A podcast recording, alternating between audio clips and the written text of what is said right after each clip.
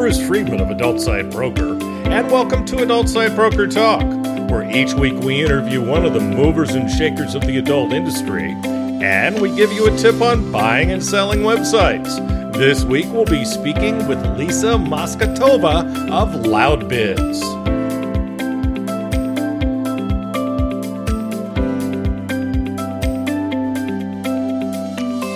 It was certainly nice to see everyone at the shows in LA and Vegas. XBiz in LA and the Las Vegas shows, AVN and Internext, were a big success. It should be an exciting year for us once again here at Adult Site Broker.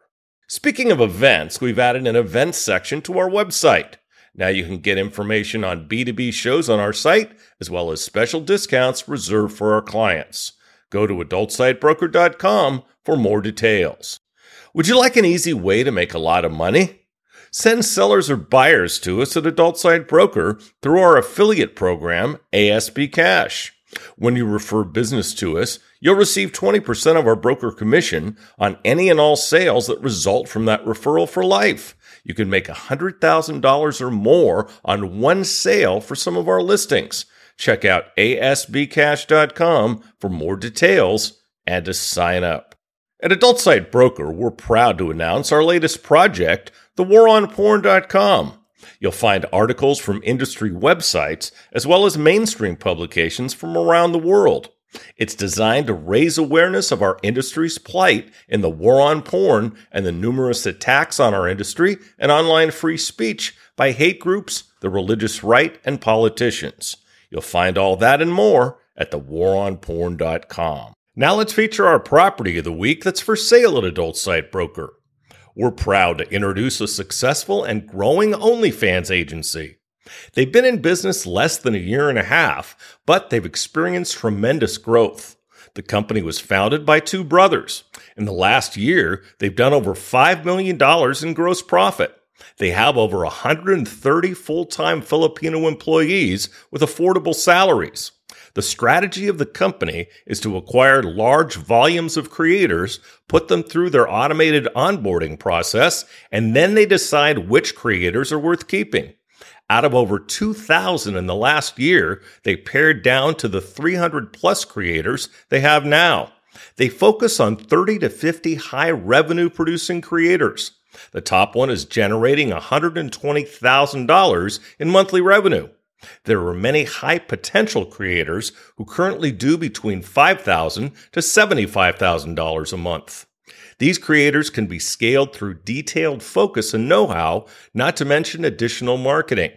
The founders have created scalable systems and automations through sustainable processes. The whole company is very well structured. The founders currently only work about an hour a day due to their systems there's a great potential to further develop the revenue from each creator, thus multiplying the revenue and profits of the company. The main marketing is TikTok with some Instagram sprinkled in, which leaves amazing opportunities using other media and buying ads. Only $13.5 million. Now, time for this week's interview. My guest today on Adult Site Broker Talk is Lisa Moskotova of Loud Bids and Flirt Revenue. Lisa, thanks for being with us today on Adult Site Broker Talk. Hey, Bruce, how are you? I'm better now that I'm talking to my friend. Nice talking to you, Lisa. nice talking to you. Lisa started her career in the dating industry in 2003 by working for the first ever white label dating platform, World Dating Partners. She then co founded Dating Factory, a very successful white label dating platform in 2008, which was sold in 2016. Since then, Lisa and her team have built another white label dating platform, Flirt Revenue, this time focusing on email marketing and API integrations with all the major advertisers in the industry.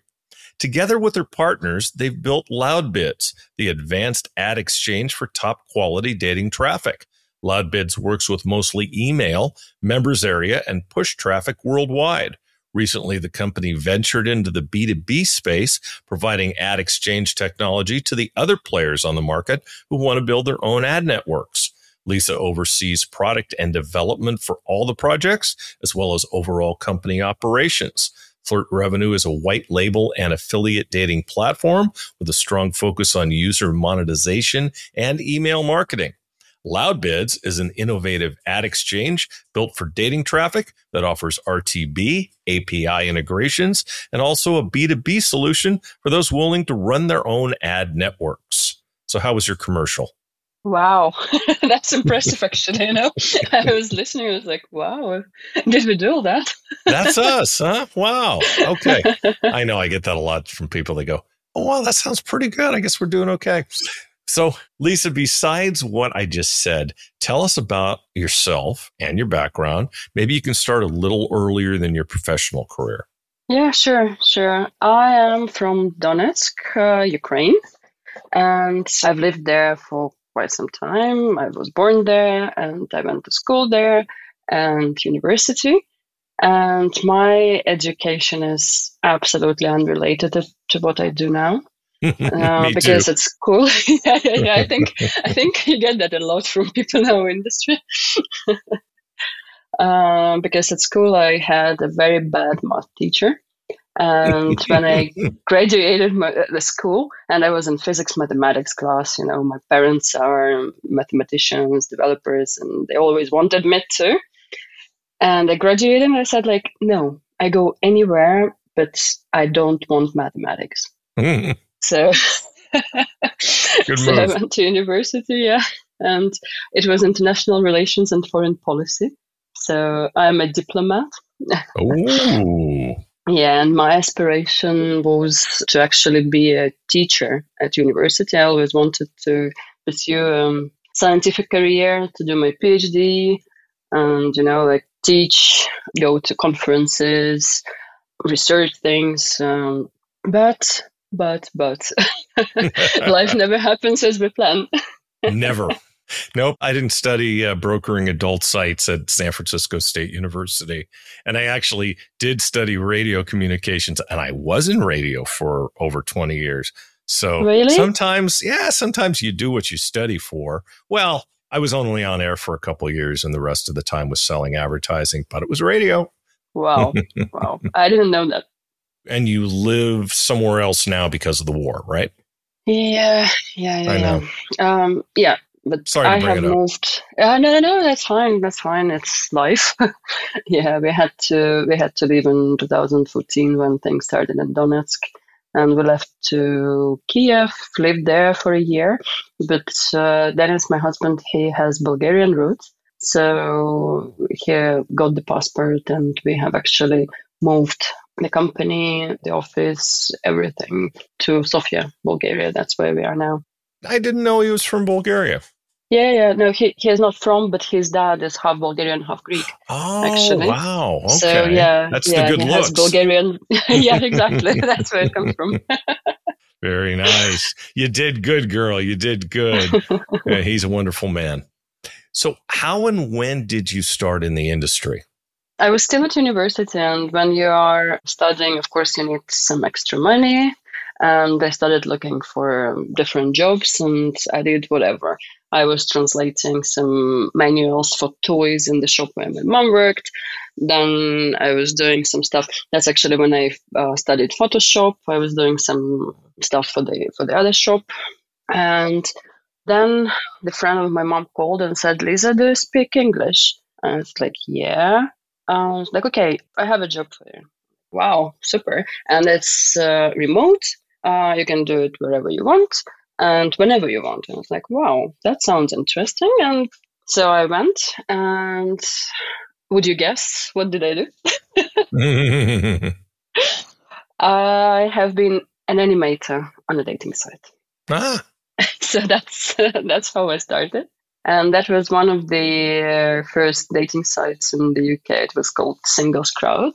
And this friend of my mom, she was married to the founder. And uh, I, I was doing animation for some time. Then I started doing customer support.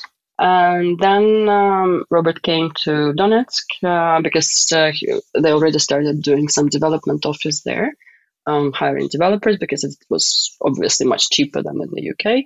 So we had some designers, we had some coders there. And uh, basically, I was helping him with everything because I was the only person speaking decent English when he was there. So once like, I basically got a call Um, it was end of my fourth year at university. I was finishing my bachelor. Um, I was like, "Do you want to come over to the UK and work as an account manager?" I was like, "What? What is an account manager?" it was 2002, imagine 2003. Yeah, so, yeah, exactly. yeah, it was a long time ago. I was like, okay, if you tell me what it is, I'll think about it. So that's basically how I started working with affiliates, affiliate marketing. I learned SEO, coding, and I moved to the UK. So I was finishing my university, I was doing my master's, but I was doing it remotely. I was already working for World Dating Partners, which was the first ever white label platform in the dating industry. Know those guys well, know them very well, as I know you do. So you really came up through the ranks in dating. Oh, yeah. Oh, yeah. I did it all. that, you know, that's the best way because if you come up through the ranks, you know everybody's job. You did all the jobs and you pretty much know what your team's doing. Mm-hmm. Absolutely. You have to. And that sets you up really well to start your own company. Why don't you tell me about that? Yeah, yeah. Basically, World Dating Partners. Uh, we were doing quite well, and we were focused a lot on uh, UK, but we also worked in different other languages. But then um, I moved back to Ukraine uh, because I was getting married, and I didn't want to basically stay in UK. And then we spoke with Tanya, who was that mom's friend who called me initially, and you all know her and we spoke about it and we thought okay why don't we start our own white label platform back then i was already doing all the i was basically the chief development officer for World Dating Partners, and like all the developers. And um, I also hijacked some developers from my dad. he did allow me. So we thought it would be a good idea to start our own um, white label platform a bit more modern with the good dating product on the background with the great features for affiliates. And that's how we started and we didn't have any investment so it was all done on our own money. And it was not a lot to be honest. No you guys really started on the grassroots level and did extremely well absolutely like our first development server was bought on the money we got for our wedding oh jeez so, yeah. yeah, we also involved one of the partners. He was from Switzerland, George, and he also he did a lot of Google AdWords back then. So he was uh, our first affiliate, and he wanted to become an investor as well. So we sold him part of the company, and because we at the time we were very successful because there was already white label dating back then, but they always were doing just English speaking. They've never done any other languages. And we, from the start, we've done German, French, Italian, Spanish, uh, and Nordic languages. So we were pretty much covering most of the world. So it did take off quite well. Yes, indeed. It sure did. It's how I met you when you were doing that. And uh, we have been friends for a long time. How were the dating and adult industries different back then? Oh, yeah. When when I started, it was very different. It was uh, first of all, I think the most important thing is that you didn't have uh, so many restrictions. Like I was running for World Dating Partners, for example, I was running the first ever um, Google AdWords campaigns, and I could run them without even thinking what kind of keywords I'm using, what kind of ads I'm doing, and like everything went through, you know, and that's changed. Yeah, absolutely. and ROIs were just through the roof. I think that's the main thing that was different. Um, of course, technologically, we had different technologies, we had different front ends, but okay, that's that's not that significant. I think the biggest part of it is um, the actual attitude to adult uh, that's changed a lot and made things uh, much more complicated lately. Yeah, and it's so weird because you would think, you would hope that as time goes on, people would be a little easier on our industry. And it's been anything but that. Exactly. All those new rules from Visa, MasterCard all the time, from Facebook, from Google. Facebook? Who's that? I forgot. They booted me a while ago, so I forgot who they were. Yeah, they do that. Yeah, no kidding. Why did you choose white label dating and what did you like about it? Uh, myself, I like working with the um, product, with the development part of it, and especially B2B. I love um, not just working with the end consumer, but actually providing the technology and tools for people who actually want to run their own sites. Um, so that for me is much more exciting than just working with the end consumer because I think it's uh, much more intellectual and uh, you, you, get a lot of feedback. You talk to people all the time. So in Dating Factory, we are very much, of, of course, we were focused on the product as well because if it didn't convert, then nobody would need a dating site like that. But we also, yeah, we also we focused a lot on uh, what affiliates could do, how easy it was for them to set up their own websites, optimize them, run them, customize landing pages. So, yeah, and uh, not many people were actually interested in that. I remember that back then it was a trend that many big companies were starting to have like white label division, but it never took off because I think the two true white label platforms were just white label dating and us. Even Cupid, um, EasyDate back then, they did have their own white label platform, but then they stopped it because it's a lot of work. It's a lot of work. It's a lot of uh, hustle to deal with the um, site owners, affiliates. So, yeah. It's a hassle to deal with people. Yeah, uh, I agree. I agree, but I love it, to be honest. oh, I do too, but ah, some people. I was just telling my wife that about some of the people that I deal with, and it's uh, just shake my heads, including some that I've given a lot of business to. And sometimes I just wonder, sometimes I just wonder what happened after you sold Dating Factory. I believe you had a period of time that you had a non compete. Is that right? Oh yeah, of course, of course. We have sold the company in 2016 to Traffic Mansion. The group is called um, Agile Wings, and of course we had to in, in our agreement we had to work there for one year to make sure that all the transition goes smoothly and explain things, and uh, also was helping Sven a lot uh, with their stuff, with the mailing, remarketing. So yeah it was great, and you know I would have stayed. Yeah, they're very uh, cool. Yeah, they're they're amazing people, and we we have very good relationships t- till now. But I'm a very bad um, employee. I can't imagine you've almost worked for, for yourself your whole life. Exactly. So I could not imagine that. Uh, as much as I admire the guys and uh, as much as they they're professionals and they love what they do, yeah, I, I just couldn't do it. And yeah, I can't either. I'm I'm, yeah, a, I'm yeah. a bad employee too. I couldn't work for anybody. It's hard enough to uh, deal with clients, but the nice thing about having clients is if you don't like the client, you can fire them. You can't fire your boss. Yeah, yeah, absolutely, absolutely. Yeah. So basically, and at the time, I also got pregnant with our second child. So I remember. I, yeah, I, I just have I enjoyed. I, I went to a couple of shows just to you know look at people, and I enjoyed a year off after that just to concentrate on our little Vera and bringing her up because I didn't have that chance with the first one. I've been to maternity hospital for three days, and that was it. That was my that was my maternity leave for the first one. Oh, jeez, yeah. crazy. yeah. So the second one, yeah, I stayed. Had a little more time to be a mom. Yeah, yeah, exactly. That's nice.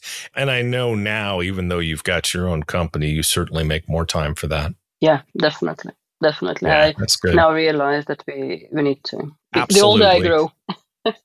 The kids need their moms. They definitely sure. do. That's why, I, and dads. That's why I don't have kids. I have dogs but they also do need you, their dad. oh, they do, and I'm there for them. I got my one big boy in here now, as a matter of fact, walking uh-huh. around because he's scared of the thunders. I was telling you before we started this. How is flirt revenue different from what you did before? Yeah, initially I was thinking about white labeling as well. But to be honest, the market changed quite a lot. So there was already Dateyard, and also I thought that just cloning white label companies it just doesn't make sense, and of course, we have our own products that we um, buy traffic for, but we also concentrated a lot on remarketing. And uh, once before founding and making Flirt Revenue, I was at one talk by Michael Roll from Traffic Partner, and he was saying that they show the ads to the users immediately after they join. And I was like, really? And doesn't it influence your um, conversion rates and user LTV? And he said, like, no. And yeah, and I remembered that and thought, okay, so maybe we could do and experiment with something like that. So we have started showing ads to the users. So we are, we are concentrating a lot on actually remarketing the user from the moment we were um, acquiring the user. And because we were um, doing email all the time, uh, in Dating Factory, we were doing a lot of email for our own products, but still. And I saw many people starting doing that. So I thought, okay, let's try to email them and remarket them to other products. And it started working very well. And it didn't influence our numbers, our internal numbers for the um, internal products. So it seemed to like a good idea. And then I realized that it's better to work on the API because when you email, you already have all the information about the user. You already ask them about their sex, uh, about their date of birth, about uh, that you know where they're coming from. You have IP address, zip code, email. So why would you ask somebody to re-register? So we started um, integrating with the um, other dating advertisers on API, and the um, EPC actually skyrocketed. So nice. Yeah, that's that's the difference. In, in Dating Factory, we've never done that, and I sometimes even regret now, but we haven't oh, done well. that. Yeah, yeah, yeah, yeah. Different. It's times. interesting when they, whenever they ask sex with me, I just answer yes. I don't know. I, I thought that was a yes or no question. You mentioned Michael Rule. He is frigging brilliant. Yeah, yeah, absolutely. That is one guy that I learned something just about every time I talk to him.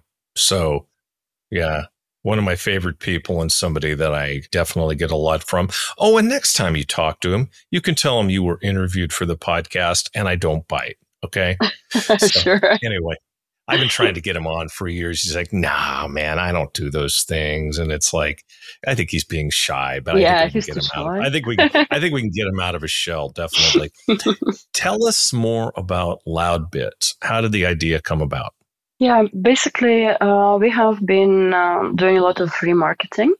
And of course, you have only so many um, dating advertisers. So um, basically we were getting and sometimes uh, when people click on the emails i have one person who clicked once 219 times in one day. So yeah and people you get a lot of repeated clicks because people go back to their mailbox click again. That would be a repeat click for sure. Yeah. So we realized that we have started running out of advertisers and back then, at some, I think it was Prague before COVID, I started talking to Exoclick, and they said, "Why don't you sell those clicks to us?" And I said, "Okay." And we actually started earning quite a lot of money with that. And uh, but at the same time, I saw that the EPC actually fluctuated a lot, and it started going down at some point, uh, quite significantly. I don't know what was the reason. Maybe COVID, maybe some advertisers pulling out, but yeah, things happen. So we thought, and we started working with William. You know, William, he is our partner now. So we have started working with him on some email stuff. And then we thought, why don't we try to sell our traffic ourselves? Not only on, on performance to advertisers, but on CPC to other people. And we had member area and email.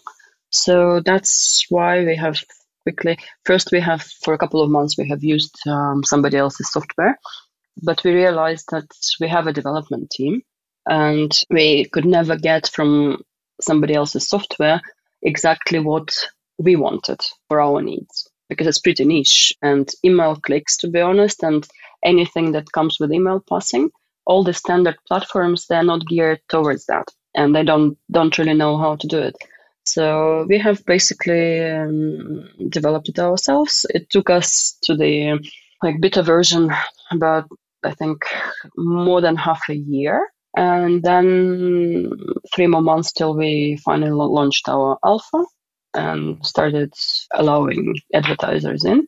But that's that's how we started doing that, and then um, we realized that there are other people who want to also sell their traffic, and basically we have started concentrating, of course, only on dating industry and on quality traffic. So in Loudbids right now, we not only have our own traffic, email and member area and push, we also resell quite a lot of quality email, uh, member area and push traffic.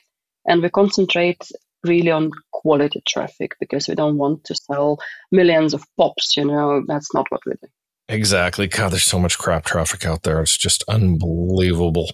And it's so hard for the companies to tell which is which. So to see somebody stressing quality is that's very, very good because I wonder sometimes how many of the companies, I might get in trouble for saying this, but I wonder sometimes how many of the companies really care about the quality as opposed to just having traffic and selling it. So, and I'm, I'm probably about the only person who goes to these shows that we go to who isn't either buying or selling traffic. It's kind of interesting. Absolutely. Everybody is like traffic, traffic, traffic. yeah, I get so many messages from people. I've actually in speed networking gotten up and saying, I'm not buying or selling traffic. And I get a, oh, you know. So But I'm buying and selling sites. yeah, exactly. Exactly. Oh, it's so funny. So many people see adult site broker. They go, Oh, you buy traffic? No, I don't. Sorry. You sell traffic? No, I don't. What's so special about Loud Bids, and how's it different from other ad networks? Or did you pretty much just explain that? No, I think um, what's also important is that we don't only work uh, with direct deals or um, also RTB, because that's pretty much what everyone does. But we also are very adjusted to the dating industry. So our buyers can also buy traffic via API and that's very different. And um, I don't know any other networks, to be honest, who do that. Um, maybe there are some, but I just don't know. So basically, it's uh, not just RTB, but also on API when um, we integrate the buyer's API, and they can reject the leads already based on their own criteria. And we also have a lot of information about the user because in our own traffic we have user profile as i said before. And also many other sources that we resell also have that information. It's already not only like cpc but a cpl exchange. It's on cpc it's still a concept that is very new. And for some people it's difficult to understand. So every time we need to explain you know how it's it all works. difficult to understand for me but you're explaining it well yeah, so yeah, I even did a talk in Prague this time to explain the difference because not many people really um, understand that. I didn't know. I would have been there. Oh, I should have told you, yeah. so that's what separates us a lot from other networks. Um, and of course, we do programmatic like standard RTB, but that's what everyone is trying to do right now, even though in adult industry, people still prefer direct deals, unfortunately. So, what's the difference between those methods of working with traffic in a nutshell? So, basically, when you're buying an RTB, uh, direct is direct. Is you agree to sell this X number of clicks for Y price and for that time period. That's easy. On RTB, that's an auction, and the publisher sends request with the um, user information, with the information about this click, and then the advertiser also delivers the bid and if the bid is uh, satisfying for the publisher, the deal happens, basically. So we are at exchange in this case. And API uh, goes one step further. So there is more information about the user. So instead of just getting a click, the advertiser is getting the full user profile that they can already register in their website and they only need to make sure that the user clicks the terms and conditions checkboxes and clicks the button yes please register and that's it so the conversion rate goes up significantly. And, but of course, this traffic is a bit more expensive, but still it makes a lot of sense. get what you pay for, right? Yeah, yeah, absolutely. Or not always in traffic. You don't always get what you pay for. I've always had you to, when I've had a question about dating or about traffic, I've always had you to answer it because some of these areas, I'm telling you, they are difficult to understand for the layman. They most certainly are. What do you think is the future of advertising technology? I think we're all moving towards the um, a lot of automation, and I'll combine that one with AI. So I think we should be using AI much more. And because still right now I see when, when people work with the um, OpenRTB protocols on the API, they still have some manual settings on their side. So they still have media buyers who go and look, adjust, optimize. I think the future is that that's done without us. And we only look at the results and margins you know and if it's good enough and only do the part where um, it involves human interaction and some deal setting. So i think in the future it should be all automated but it's especially in adult industry it's still a long way to go that's the adult industry yeah. Those 200 clicks for 20 cents a click for two days you know it's so much manual work. And yeah we should get rid of that. Yeah it's kind of like when i was in radio advertising and somebody wanted to buy five commercials a week i told them to save their money and take their wife to lake tahoe. Anyway how is ai changing your business right now I think from uh, the perspective of dating business, from FlirtRevenue, we are doing a lot more with AI in terms of writing those icebreakers and instigating the initial interaction on the websites because it was very manual before. Right now, we are um, optimizing a lot of those things using AI. Plus, for media buying, we're also trying to use it more now to segment the traffic to determine the better performing segments. So we spend less uh, human hours on that. It's a nice thing. Yeah, yeah, absolutely. I think um, like many people are scared of AI. At this point, I'm not. I think it's a very positive change. Hey, I'm just afraid it's going to launch a nuclear war. That's my only concern. I hope we don't get there, but. Are there going to be sex robots that will kill us? Otherwise, I'm not too terribly concerned, you know. And, you know, it makes so much sense, though, in your business that AI would do the things that people did before because AI is machine learning if you call it machine learning, maybe the name AI won't quite scare them as much. But machine learning, once it learns, it's going to do better than a human being. Absolutely. So, yeah, uh, we should, like, we're automating as much as we can. And I think everybody should be. Definitely. Give us a piece of advice for anybody just starting in the dating industry now. I think what's important uh, in the dating industry um, is to be unique, to have your own uh, product, because what we see is that the um, traffic sources they are mostly the same, especially in adult dating. And you also have a finite number of um, advertisers in this space. So you do need to differentiate yourself. Of course, there still are many successful media buyers who don't run their own products, but as, as I see, everybody is looking for white labels for something unique to convert the traffic better and always store the user data because that's very um, valuable information. Of course, we have a lot of restrictions like GDPR and everything, but it's all doable. It's all doable. All those things, um, all the encryption, safety measures, procedures, you can write it up once with a lawyer and it's fine.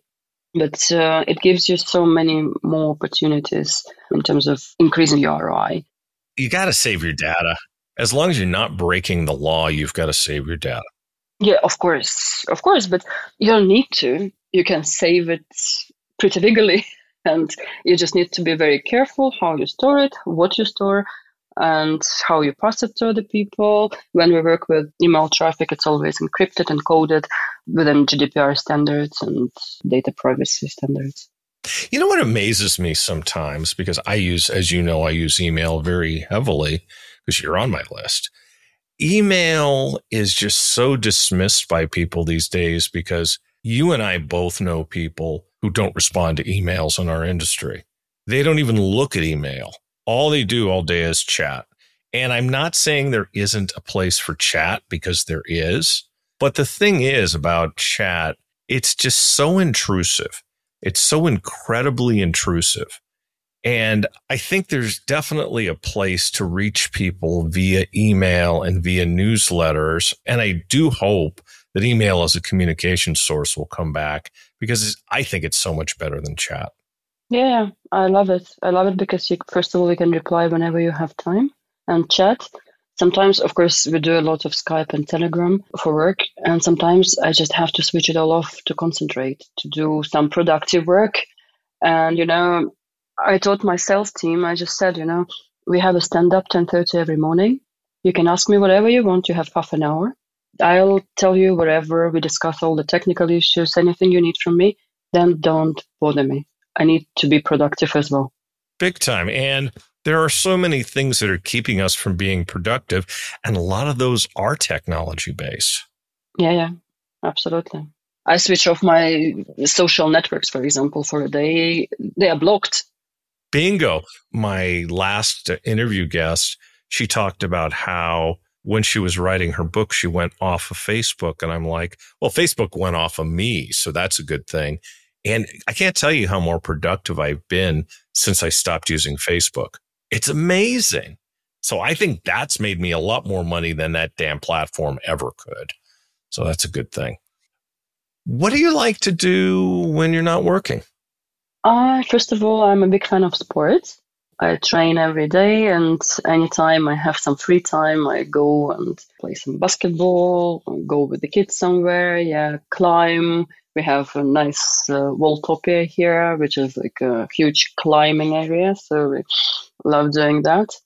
Um, unfortunately, many Bulgarians, and I admire this nation for that, they do a lot of hiking, but unfortunately, we, we're not doing it as much as I want to, but we need to get there. and I also, I recently started doing the nutrition courses because for me, it's interesting to understand how our human body works. So I'm learning some biochemistry and why things happen and how to live a healthier life, basically.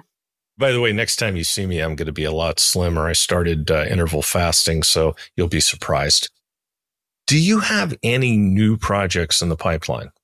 We have started, I think, about a year providing our platform as a B2B solution to some players in our industry. So we are looking now maybe to expand on that on that we're also working on some on one new project within the dating field, but that's I cannot share yet. if you tell me, you have to kill me and all my listeners, right? exactly, but so that one within within dating and also on the crossroads of dating and some other verticals. And outside dating, I was thinking to go at some point into this healthcare fitter life projects. I'm still thinking what it may be. I got to tell you, you and your husband are, are about the fittest couple I think I've met in terms of good looking, fit, just always look good. Thank you. But yeah, I really want uh, my personal aspiration is to uh, get the planet fitter and also to get rid of obesity, especially in kids when I see kids with extra weight, I'm just so sad. And I really want to teach people how to to live a happy life without all those junk foods and uh, maybe with a little bit of them, but not as what people do right now. But that's that's kind of a personal aspiration. They didn't used to have fat people in Thailand anymore, except for me, of course. But the, all of thank you. All of a sudden, you're kind too. All of a sudden, when I came home, I certainly was. Here in Thailand, they have a real obesity problem, and Thais were never overweight. You never saw overweight Thais. Now you see a lot of them because they've gotten KFC, they've gotten Burger King, they've gotten McDonald's, they've they've gotten Krispy Kreme donuts.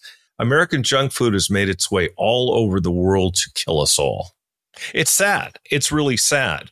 And it's nice to hear that you're doing something about childhood obesity because Well, obviously you've got kids, so that's something that, you know, is near and dear to your heart. So it's, it's wonderful. Well, hey, Lisa, always one of my favorite people. And I mean that from my heart. I'd like to thank you for being our guest today on Adult Site Broker Talk. And I hope we'll get a chance to do this again soon. Maybe when you have your new announcements. Oh, thank you. And thank you for having me, Bruce. Always a pleasure. It's my pleasure. My broker tip today is part seven of what to do to make your site more valuable for when you decide to sell it later. Last week, we talked about trademarking your site and ways to make it unique.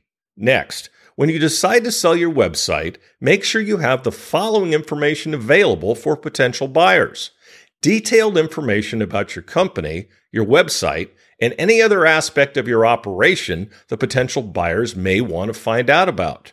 This should include, for a pay site, a detailed inventory of your content, number of images, and number of videos how much of those are exclusive and how much are non exclusive. Financial information for at least the last three years if your company is that old. This should include sales reports, profit and loss statements, and billing reports. Get all the information organized in a legible format that a good broker can use to sell your property. If you decide to sell it yourself, organize a list of potential buyers and start the process of contacting them. Be realistic about what your company is worth. In today's market, the kiss of death is overpricing your property. Is there anything that a potential buyer needs to know, such as are you being sued? Do you have any substantial debts? Don't let these things be a surprise to the potential buyer. They'll either find out before the sale and not buy, or they're going to find out after the sale and you'll have another lawsuit on your hands. Disclose everything. We'll talk about this subject more next week. And next week, we'll be speaking with intimacy coach and author Pauline Ryland. And that's it for this week's Adult Site Broker Talk. I'd once again like to thank my guest, Lisa Moskotova. Talk to you again next week on Adult Site Broker Talk. I'm Bruce Friedman.